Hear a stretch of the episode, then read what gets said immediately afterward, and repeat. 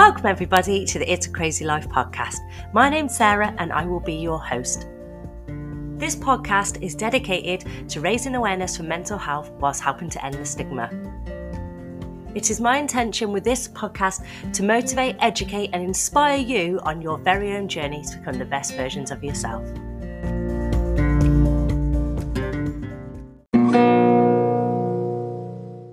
Welcome back, everybody, to the It's a Crazy Life podcast. Today, we are tackling a big subject, so I am giving this episode a trigger warning, as you will have seen in the content.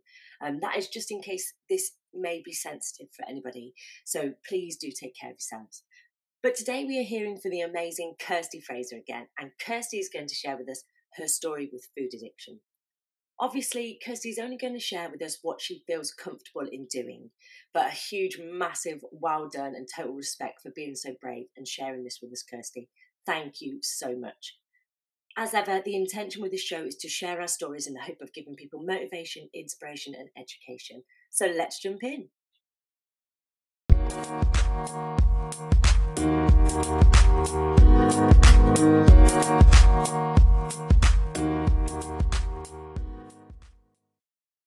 Welcome, Kirsty. Welcome back to the It's a Crazy Life podcast. How are you? I'm good. Thank you for having me on again.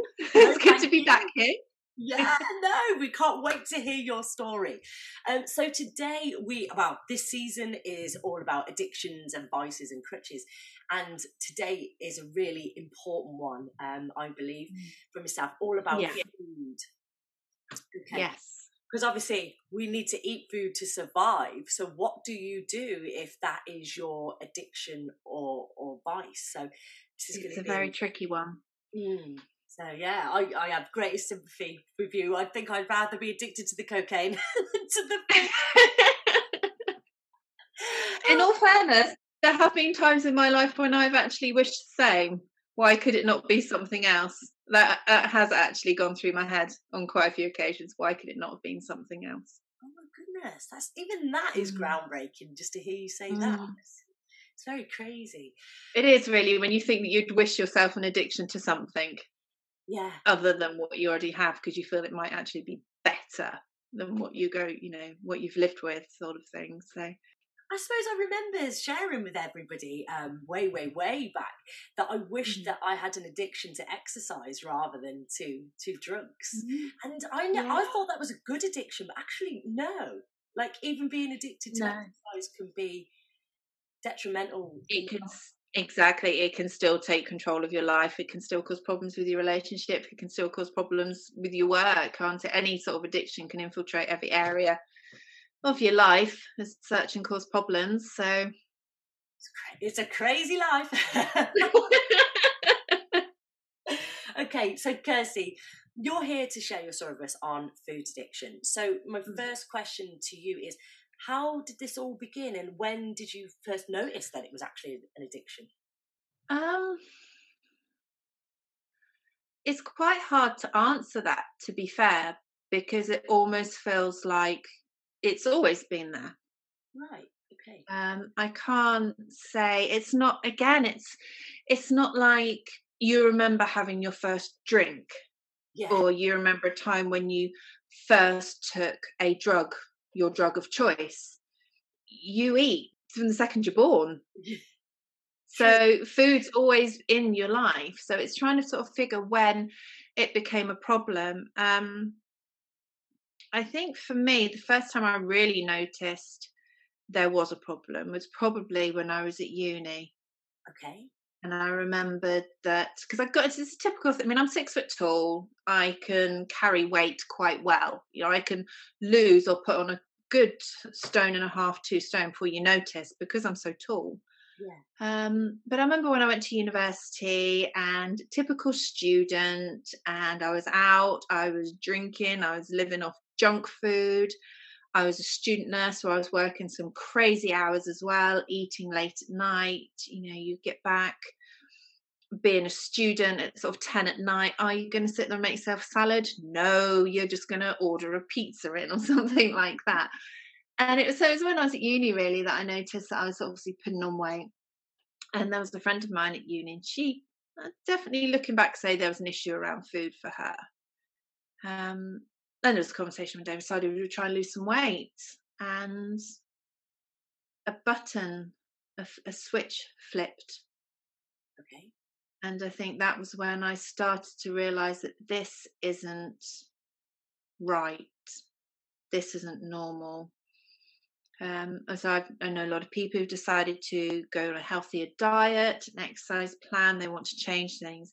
And it's about making changes, it's about everything in moderation. But for me, there's no moderation. Right. Just doesn't exist. And I think that was the first time really that I became aware of it. Yeah. And so what would you do then? Would you would you just eat loads of food and just keep eating, or or what was? No, I remember that when I first started to sort of try and lose weight, it went the other way. It became quite restrictive. Right.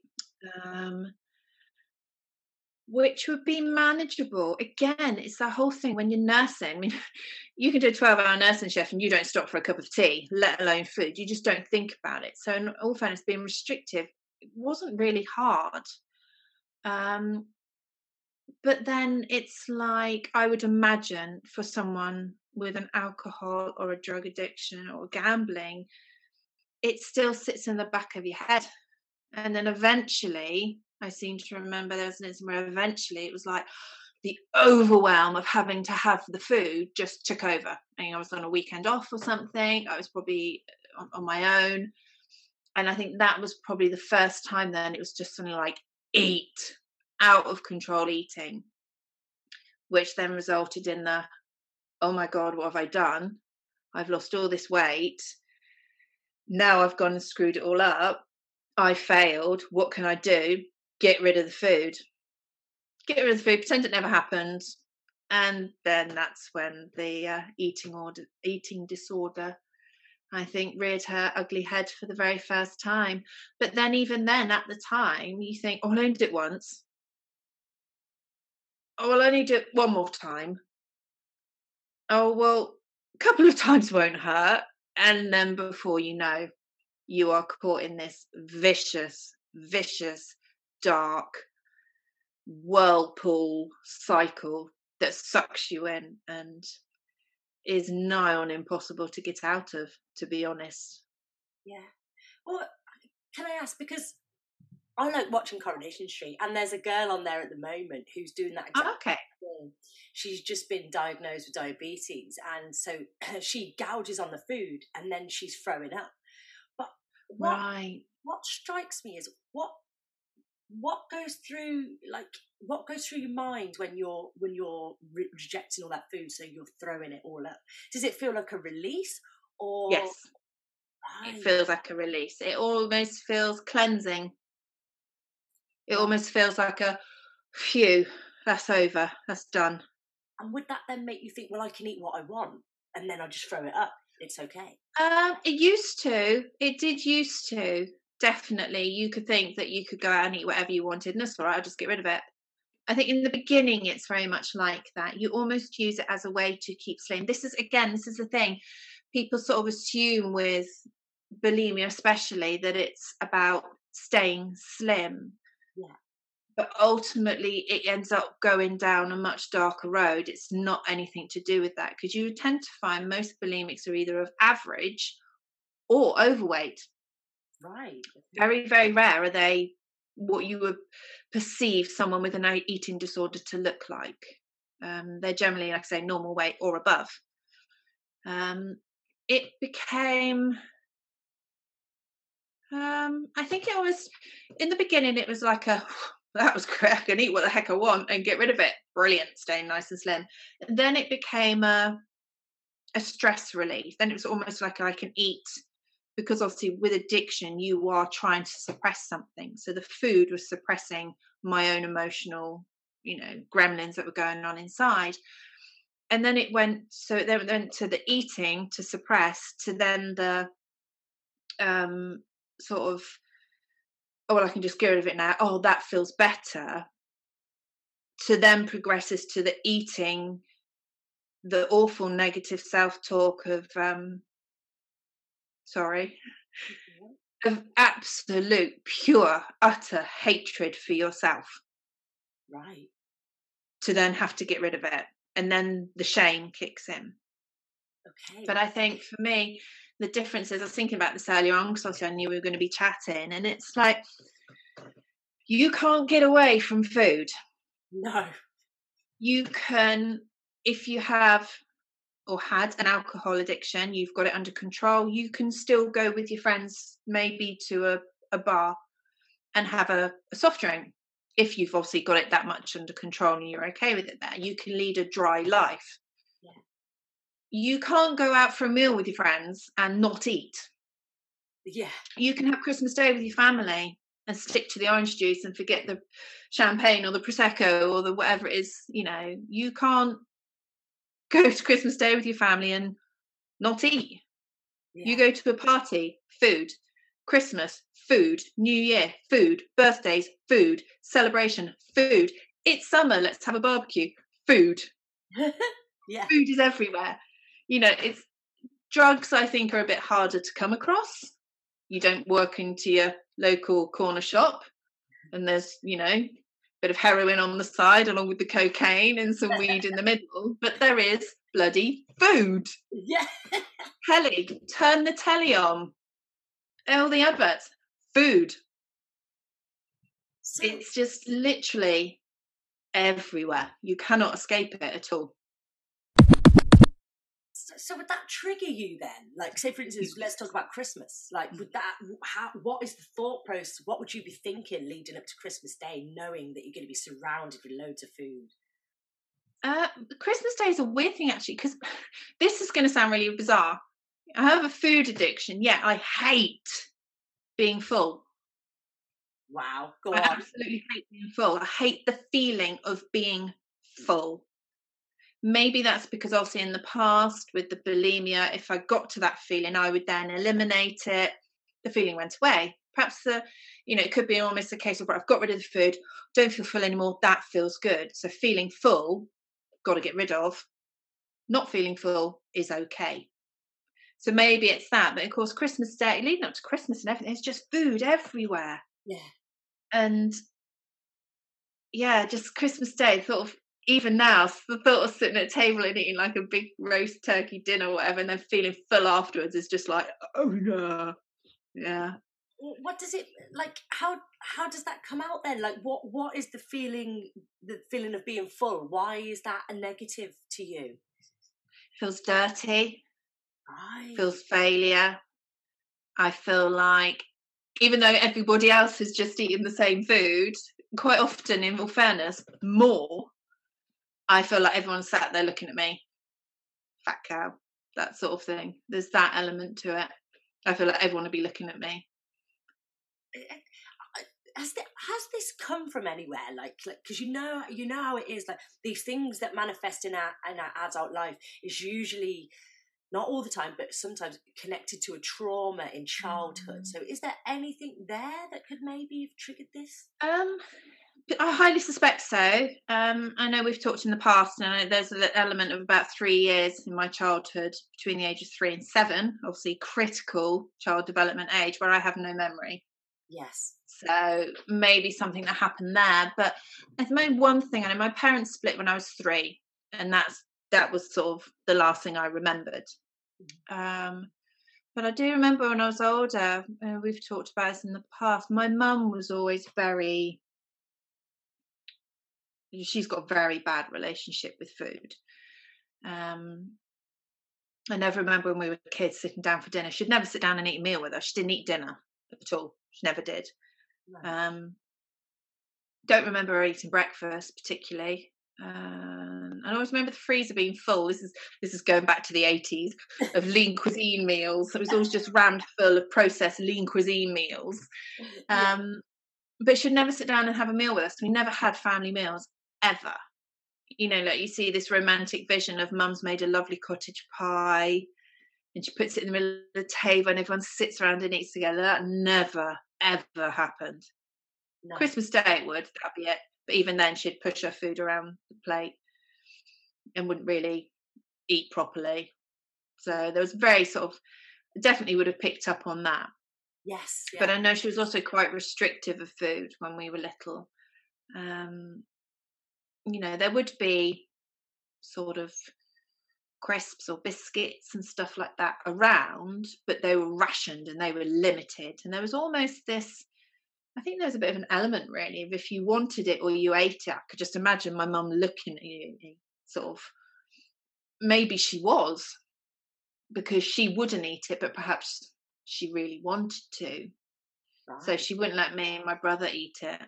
Maybe because she didn't want to see it. I don't know what her reasons were. I can't explain it to her. But definitely eating around my mum was never a good experience. It was always restrictive and kind of felt like you were doing something wrong. Right. Hmm. But then when I would go to my dad's for the weekend, we would go on the Friday evening um, which would generally be would go out and get something for tea. So it'd be like fish and chips. Oh, yeah. And then Saturday morning we'd go shopping to get the food for the weekend.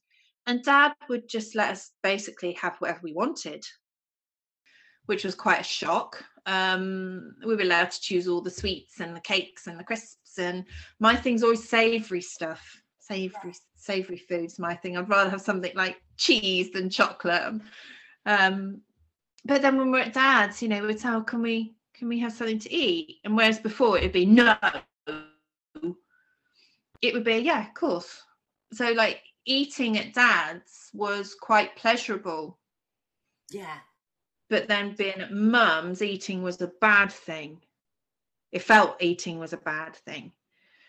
So there's almost this war going on in your head constantly. Yeah. Eating's good with dad, eating's bad with mum.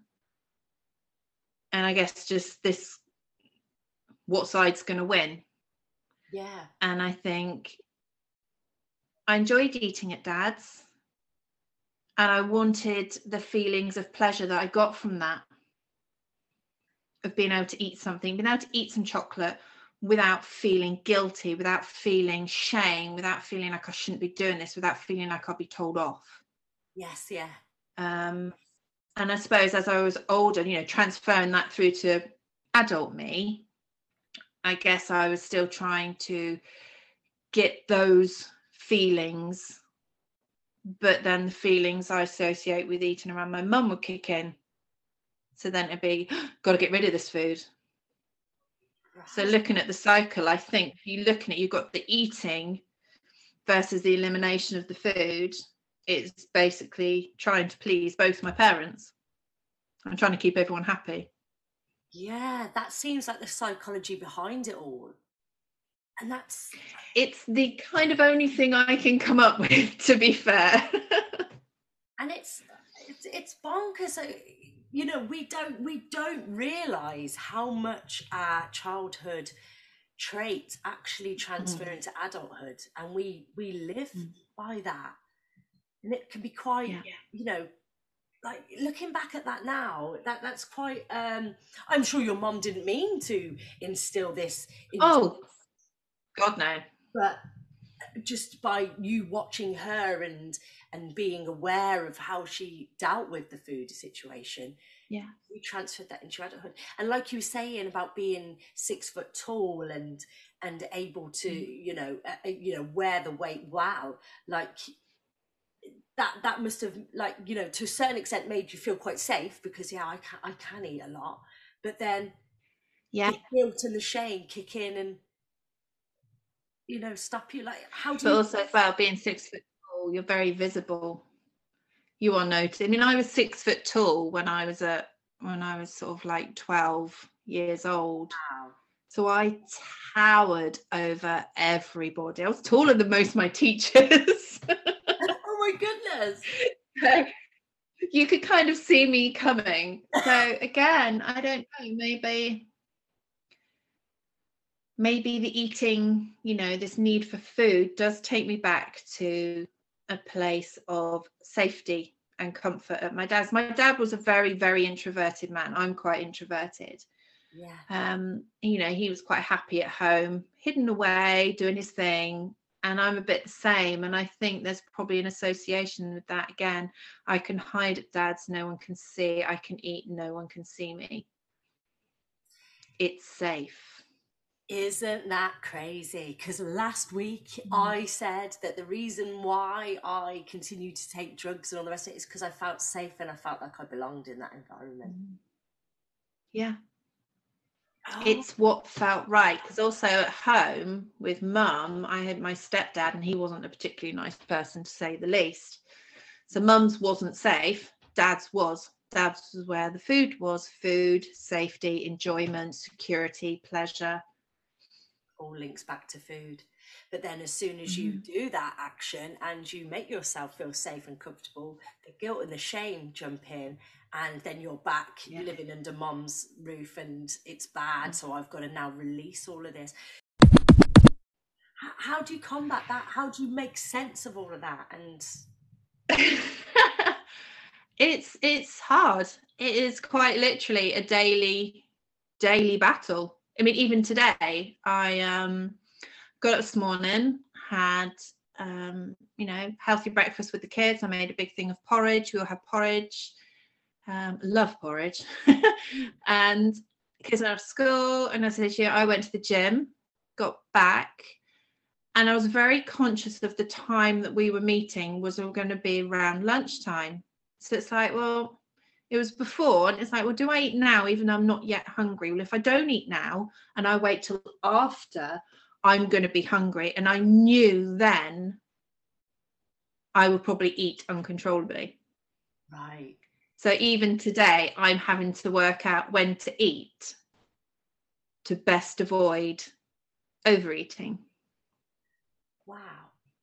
So, oh my goodness. So, how do you, like how do you decide then how like did you eat before we got on the call or yeah oh well done i did before because i know what we're like and i knew that it would be late and i thought i will be really hungry by then and i knew i would i knew i would especially as i've only recently been shopping and the cupboards are full so i love that when you, you go kind shopping of, and there's all this good stuff and you eat it all not so good i love it actually when when the cupboards are empty, I love it because it takes away the options. But then also the kids don't like that quite so much because they're like, "Oh, mom, I'm hungry. What can I eat?" nothing. There's nothing in the cupboard. Beans on toast. That's all you're getting. yeah. Oh my goodness. But no, it's constantly you're trying to, and the thing is, is what this is going to sound odd, and if there is anyone listening that is kind of relating to what I'm saying, they may well relate to this. And I'm in no way taking anything away from people that have addictions to alcohol, drugs, or anything like that. Yeah.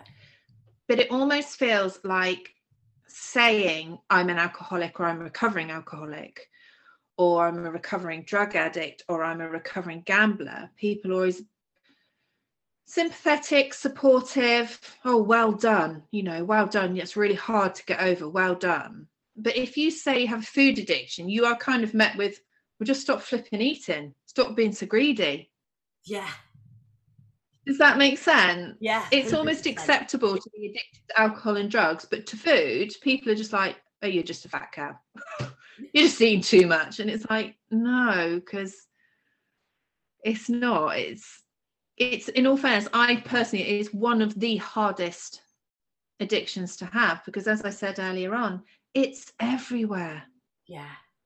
You have to eat to survive. You don't have to drink vodka to survive. You don't have to take, you know, put heroin inside you to survive. Yeah. But you do have to eat to survive. And it's constantly every day trying to sw- stop that switch being flipped that was quite hard to say, to having a healthy, nutritious meal where you feel satisfied at the end. And then the switch goes, and then it's like, way, right, what else is in the cupboard? There's just no off switch. So and I remember we were talking not so long ago, and it's like I said, I can't go to the cupboard and just get a pack of crisps. It'll have to be two or three and what's that feeling so you, you've got you've had your first packet of crisps and then you, you're going for the second one what how does it feel like what is that Have you ever been on one of these really massive roller coasters where you go over the edge and you teeter on the edge and then all of a sudden you plummet and you're falling? Yeah. And there's nothing you can do. Yeah, it's a bit like that to be fair. Oh, really? you kind of know once you go over that edge. Yeah, once you go over that edge, And then I generally the only thing that will stop me will be another human being coming around, either a friend turning up or um, one of the kids coming ra- coming back from school or things like that. And then what happens then? because you're kind of forced to. Well, this is the thing. You're obviously forced to because I'm not going to sit there and eat like I don't know six packs of biscuits in front of my kids because I'm very aware that I have potentially picked up some of this from my childhood, and I'm very aware not to pass this on to mine, especially as I do have a teenage daughter.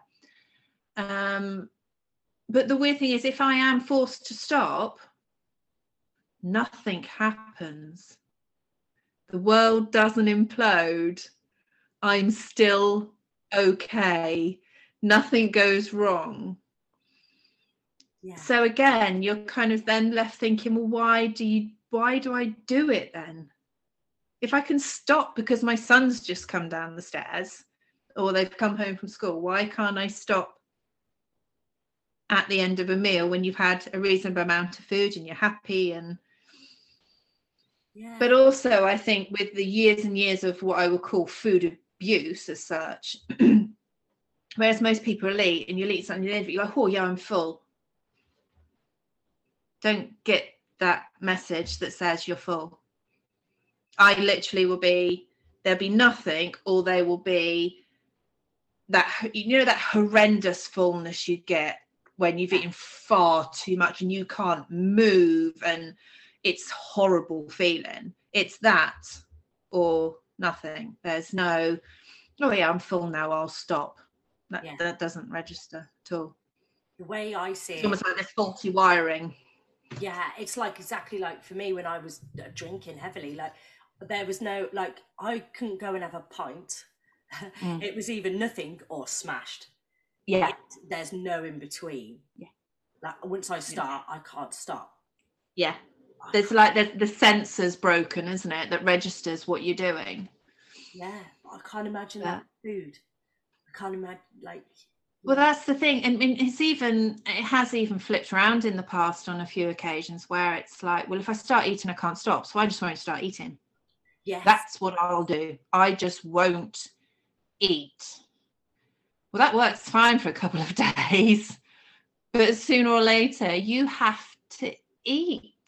And then, of course, because you haven't eaten for a couple of days, the floodgates open and you're just back to square one. Wow.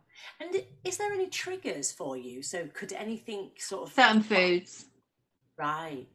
definitely certain foods um, and thinking about it they tend to be foods that i would have eaten at my dad's Ah. So this, this could sound really weird i always remember at dad's i always used to have um, you know you get the cup of soups Yeah. you just the sachets put the boiling water on chicken chicken cup of soup and cream crackers with butter on and i used to break the crackers in half and dunk them in the soup Oh. and I would sit in dad's sofa, curl up with that. And I love I couldn't eat that now because that would just I, I would say open the floodgates, but I think it might blow them up. they would they would never be repairable. really? but yeah, there's definitely I have noticed that it's definitely things I would have eaten at dad's that Yeah. trigger. And again, I don't know if maybe it's a case of oh well, I had this at dad's and I'm not allowed this at mum's, and then the shame kicks in. Right. Oh my god, this I can't I'm listening to you and I'm understanding what you're saying, but I still can't get it because Mm. yeah. I, yeah. It's hard to it's hard for me to get my head around. In all fairness, you know, I I was saying earlier when I went to university, I went to university and trained as a nurse. I know all about health and nutrition. I'm also a qualified counsellor, I'm a qualified therapist. I specialise in mindfulness. And I still can't get my head around it a lot of the time. I'm certainly a lot better than I was, a million times better than I was. And my own training has helped me in that enormously. but I think as well, I used to have quite a lot of codependent traits, mm-hmm. and I was most definitely a people pleaser.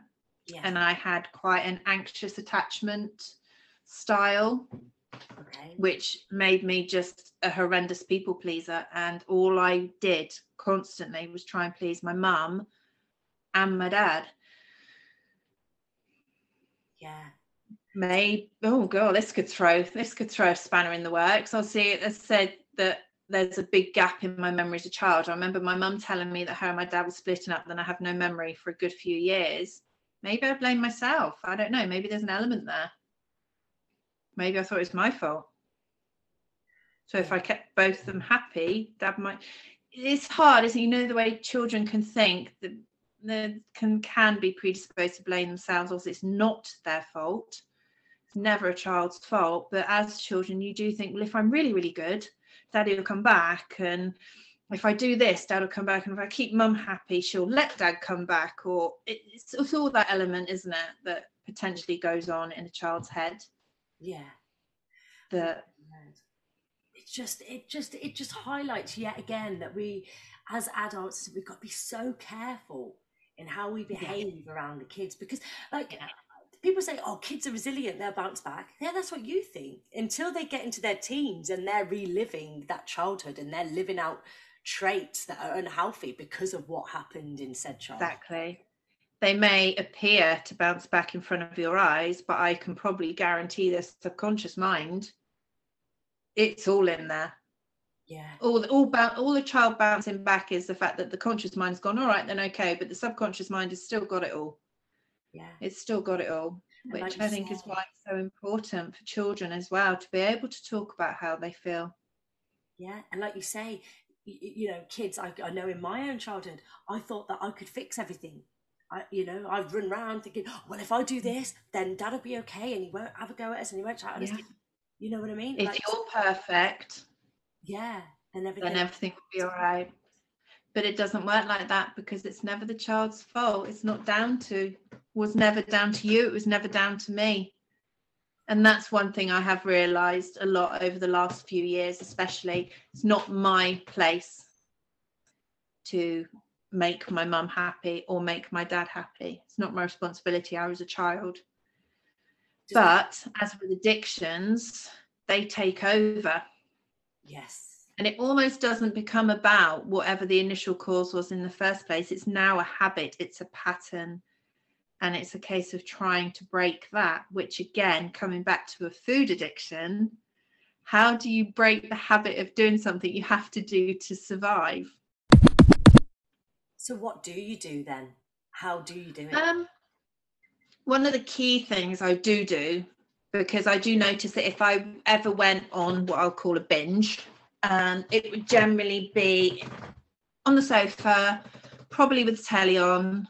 I wouldn't be aware of what was on the telly and I wouldn't be aware of what I was eating. It would be a complete, just non conscious um, act, really. Mm-hmm. So one thing I've done is also like mindfulness based sort of cognitive therapy is like trying to eat mindfully. That is one huge thing now. I would always eat on the go. Again, that kind of came with nursing. It's a bit of the territory. You're always eating on the go.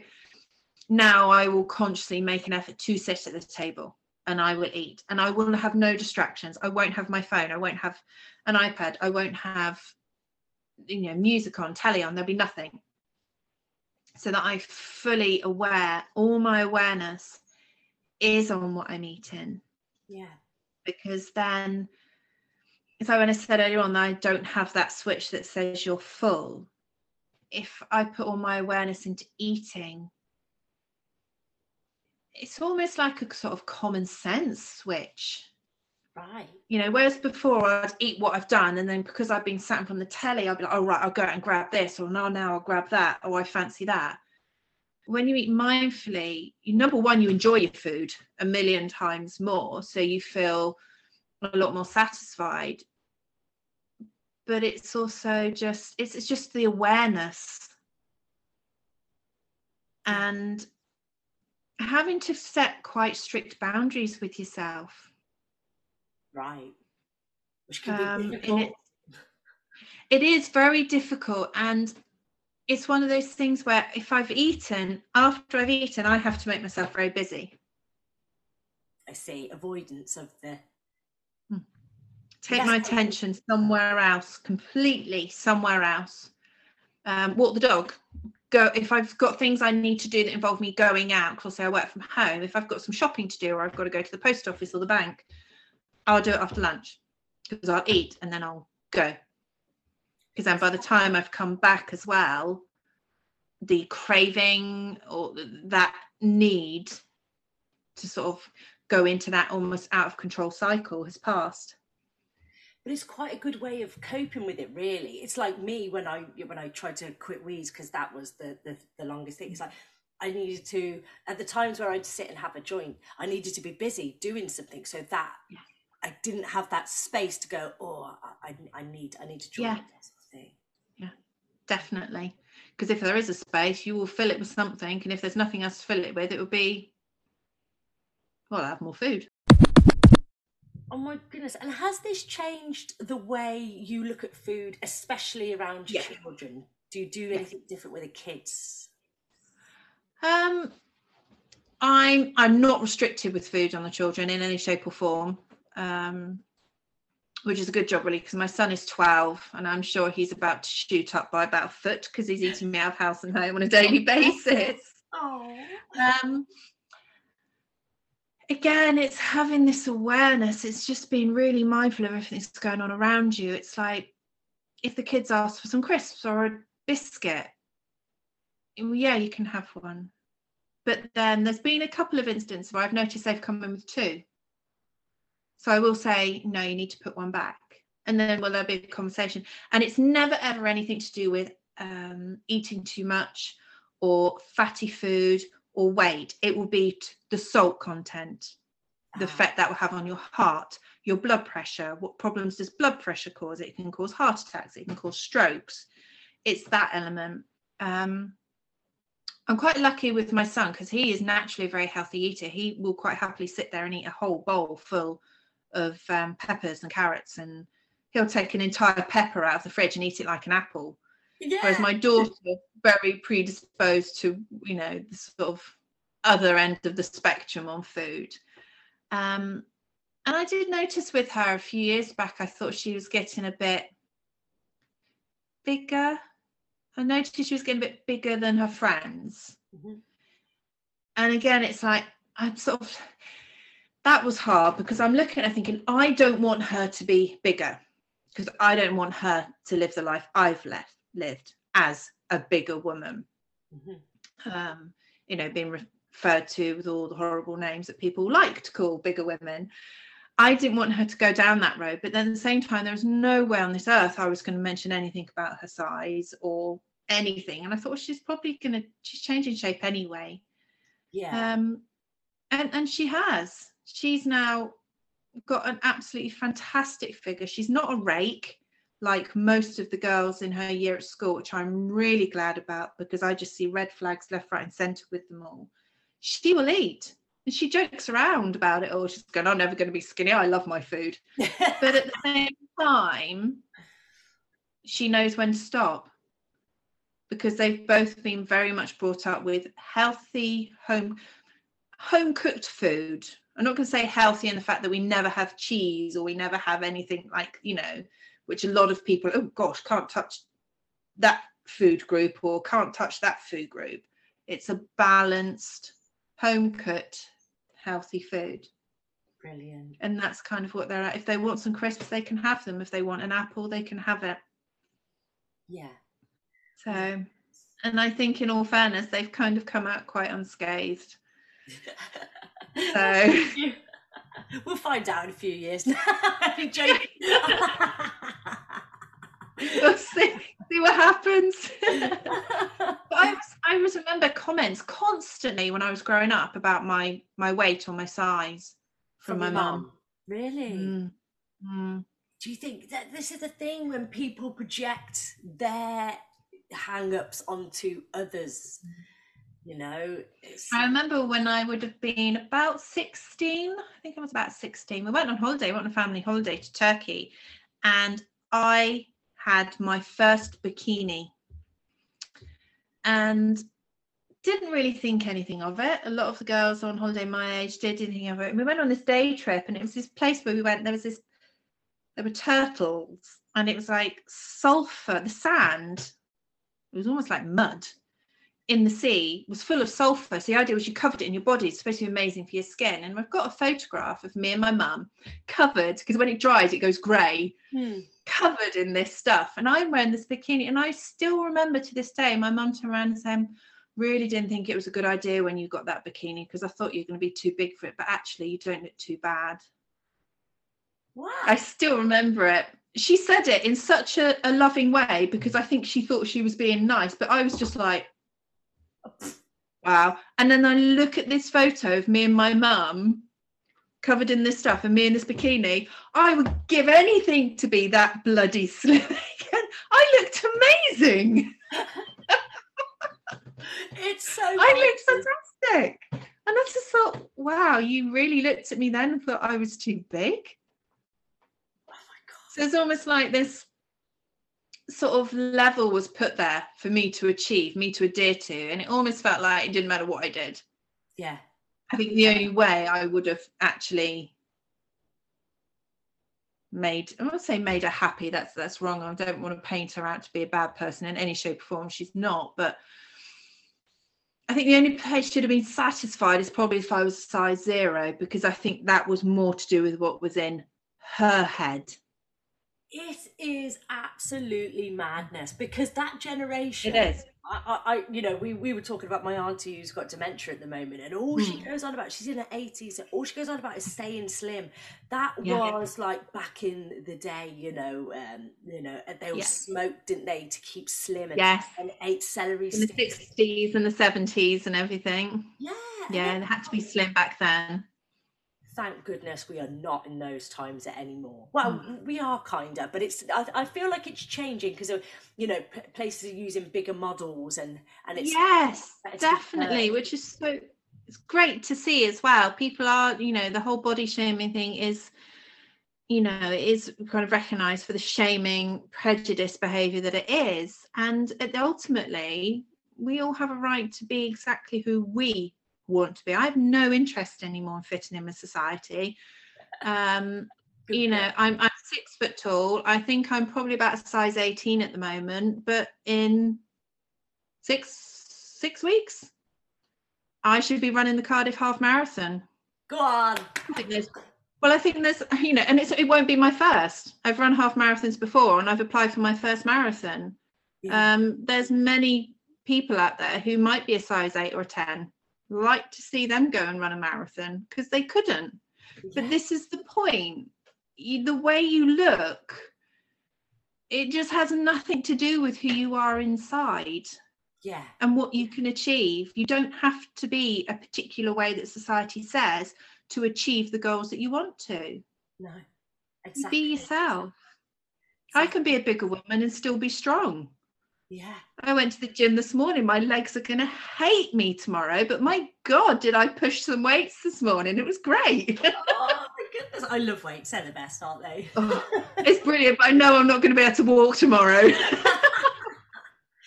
wow. I, I got to say, though, like, you know, from from how you're saying like you're managing all these triggers but you're actually so comfortable in who you are now. And like you just said mm. i don't want to fit into society. I am me yeah. and it's who i am inside not what i bloody look like.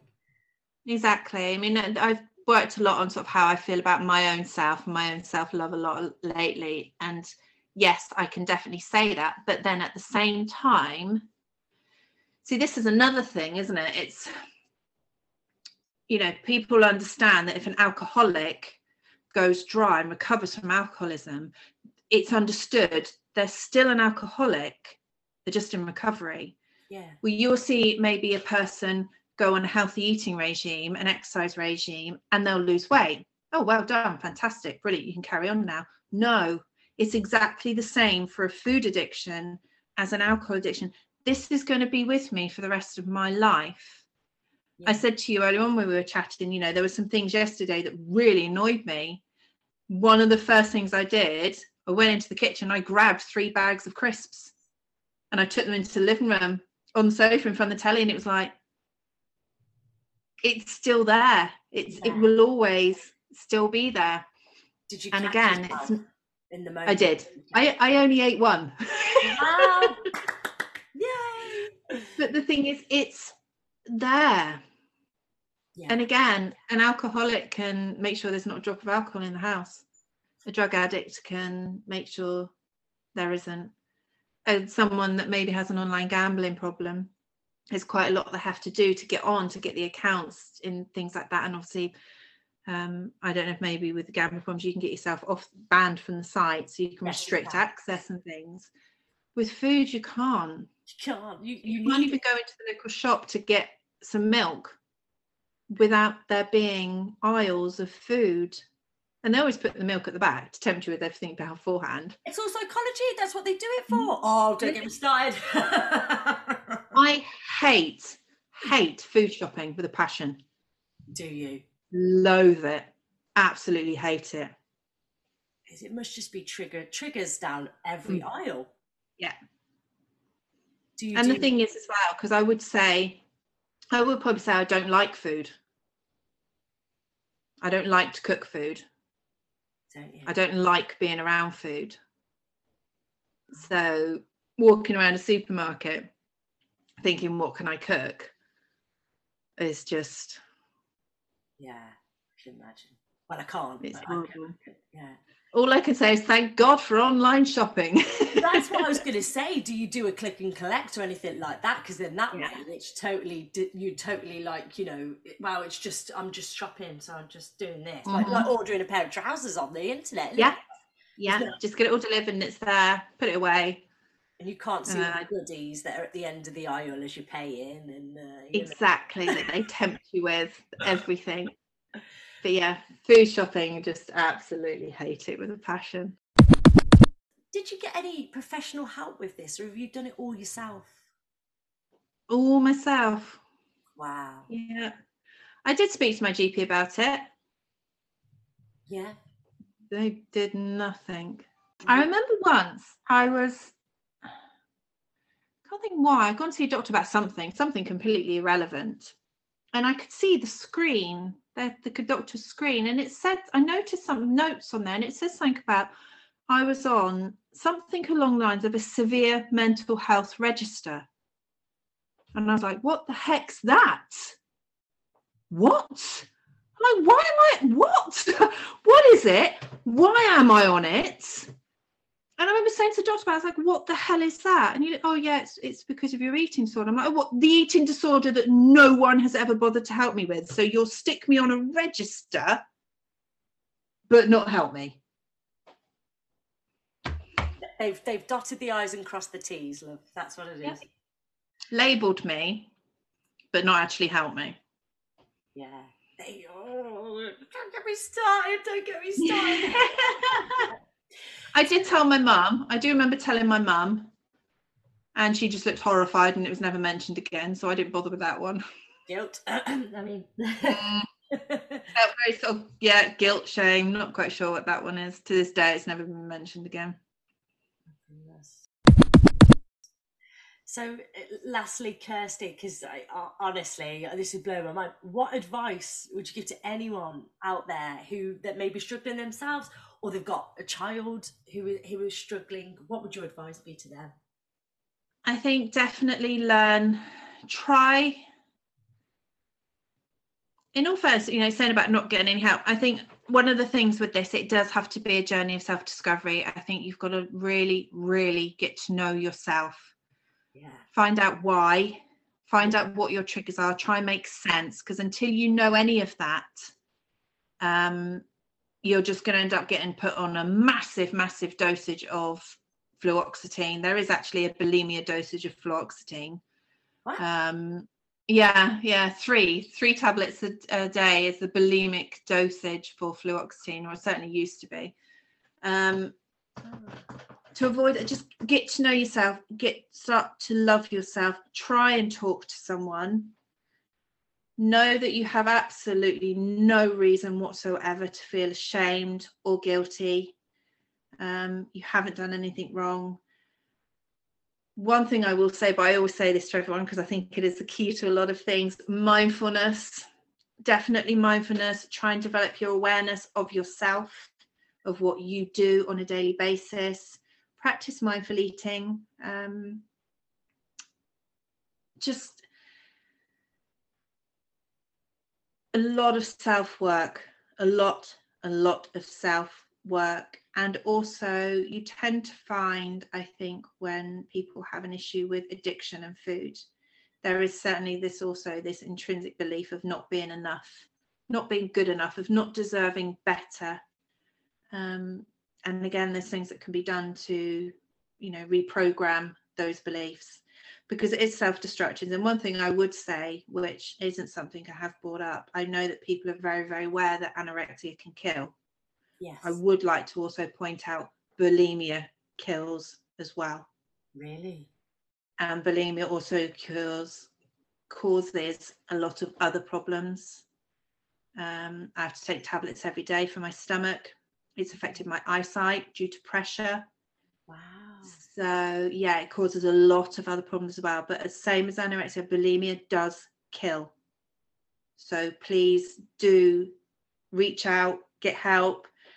Use you, Sarah, as the point of call if they don't know where else to go. Um, I know that you know a lot of people. You can put people in touch with if it's not something you can do help with yourself. But there are people out there who will listen, who do want to talk to you about it, who do want to help you. Um, you may have a great GP that you can speak to. Um, but if not, there are lots and lots of people out there. But again, it is an addiction and it can be helped and it can be treated. Um, I always say this to my therapy clients I wish so much I had a magic wand that I could just wave, yeah. take it all away, take everything away in an instant. Unfortunately, I can't. And it does involve hard work you know this started for me well i was at uni i'd have been 19 and i was literally 43 at the weekend. So this has been going on quite a few years almost 25 years.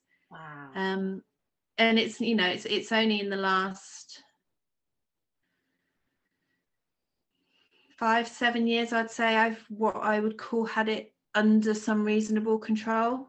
Yeah. Where it's not taking over my life on a daily basis where it's not all i think about where it's not all i try to avoid where it's not self consuming. So just please reach out for help. Yeah. Um, mindfulness is a big one. Mindful eating is a big one. Yeah. Um, wow. Oh my goodness. it's it's such a big subject and I think people It is. You know, aren't really and it's a hard thing to say. It's hard to say what's, you know, what would you advise someone because I don't think there's any one you know one size fits all. I can't say i did this one thing because i haven't. I've done multiple multiple things. I've read so many books. I've worked done inner child work. Um, i've done a lot of work on limiting beliefs. I've done a lot of work on self-love. I think one thing definitely would be trying your hardest to maintain a healthy balanced diet. Do not restrict anything unless it's for medical reasons that you have allergies to specific food groups, do not restrict anything. Do not ever diet. Don't join Slimming World, Weight Watchers. Don't do keto. Don't, don't glu- go gluten free unless you're celiacs. Don't go dairy free. Just eat a balanced, healthy diet with exercise.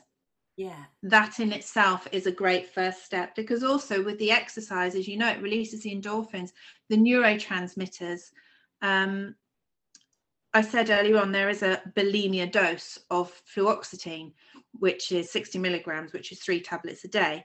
Well, fluoxetine helps the production of serotonin. Mm-hmm. And of course, serotonin is one of the neurotransmitters that would be released during exercise. Yes. So things like that. And a healthy, balanced diet. Again, 90% of your serotonin is made in your gut, not your brain. They give you yeah. these tablets it's not even made in your brain it's made in your gut so look into your gut health because you tend to find and this was one thing i did find the foods that i was craving were all down typical classic foods due to an unhealthy gut biome. Right. And I think it was was it about two years ago I did that gut health course. yes, yeah. And that was that was really eye-opening. I learned so much about that. You know, so I now have I have kefir in my diet, I have sauerkraut, I take acidophilus and things, and I keep my tummy happy. And then you'll find you'll be happier. But if your gut's not all unhappy and stagnant, it's not going to crave the foods that feed that stagnant.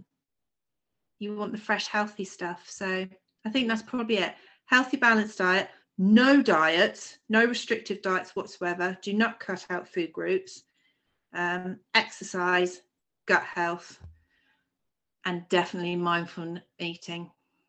Yeah, because you you've also got a course, haven't you? A mindfulness course. That, that if I have a yeah, I've, I've written and designed. It's an eight-week course in mastering mindfulness, which is sort of an introductory level, really. yeah, um, which comprises of two. There is actually a mindful eating meditation in there. So each Yeah. module has meditations and journaling exercises. Because I, I really do believe that if we can all adopt, adapt, adopt, adopt a more mindful approach to life, um, it does make a huge difference. It doesn't take your problems away, but it helps you deal with them yeah, in a you're not- much more proactive way. yeah, you don't react. You kind of respond, and you and you make Exactly. you mindfulness is so so so important. It So, is yeah. Definitely. I'll put the link um, to the write up of this podcast on. Um, I'll do it on Facebook and on Instagram. So if the guys do want to take part in it, they can they can contact you and and look into it. How does that sound? Well, what I would do for you as well, then I'll also send you the MP3 for the mindful eating meditation. Oh, thank you so much. So if anyone would like to have a go at it, it's quite a nice. You can do it with either a raisin or a piece of chocolate. It's entirely up to you. Raisin does actually work better. I'm intrigued. Raisin. The weird thing is, the weird thing is, this raisin will be the best raisin you've ever eaten in your life, and that's no word of a lie. oh my goodness! definitely, definitely get me this link, and I'll put it out for the guys, and then we can all have a go. Yeah. I can't wait. and have a go at the mindful eating. And I mean, and that's a great thing for everyone, whether you have issues with food or not. That's just a great thing anyway for your digestion, for your health, and any meditation is beneficial. So Yeah. that should help as well. So yeah, I'll send that over to you as well. That can be a free gift for your listeners. Oh, thank you, Kirsty. Oh my god! Wow, wow, this this has been mind blowing. I still, I'm finding it hard to take it in, and I and I feel for for anybody who may be going through this. It'd be like being addicted to water. You know what I mean? Like, you, Yeah, it, it's not too dissimilar because again, food and water, you have to have both to survive. yeah, Food, water, and breath. You can't survive without those three. You can't even lose one and think, oh, I'll get by another two. You have to have all three, or you will die. So yeah, it's hence why I said at the very beginning of this podcast, there's been many times in my life I've sat and said, thought to myself, why couldn't I have been addicted to something else? bless your heart. because I feel that would have been easier. And that's no discredit to people that have gone through other addictions, because I know that is such a hard thing to do. And huge applause to anyone and love to anyone that's gone through it. But from my personal point of view, sometimes I think maybe it would have just been a bit easier. yeah.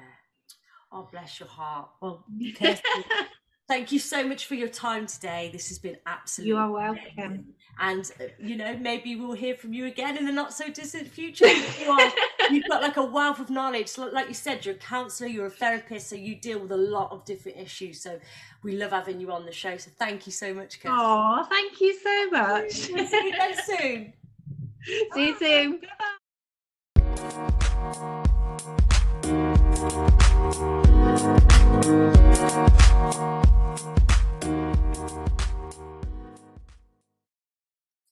So there you have it. Wow, what a brave lady Kirsty is. I do hope you enjoyed the show and it has helped you in some way.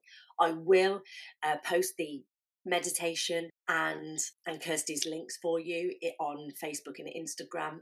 Uh, sorry, not Instagram because you're not allowed to do links, but on Facebook anyway, um, so you can take advantage of those. Thank you so much for the free gifts, Kirsty. Okay, so join us on the 12th of February, where I'm going to be hosting an addiction research show. I do hope you'll join us for that. But until then, stay safe, stay well, and I'll see you all again.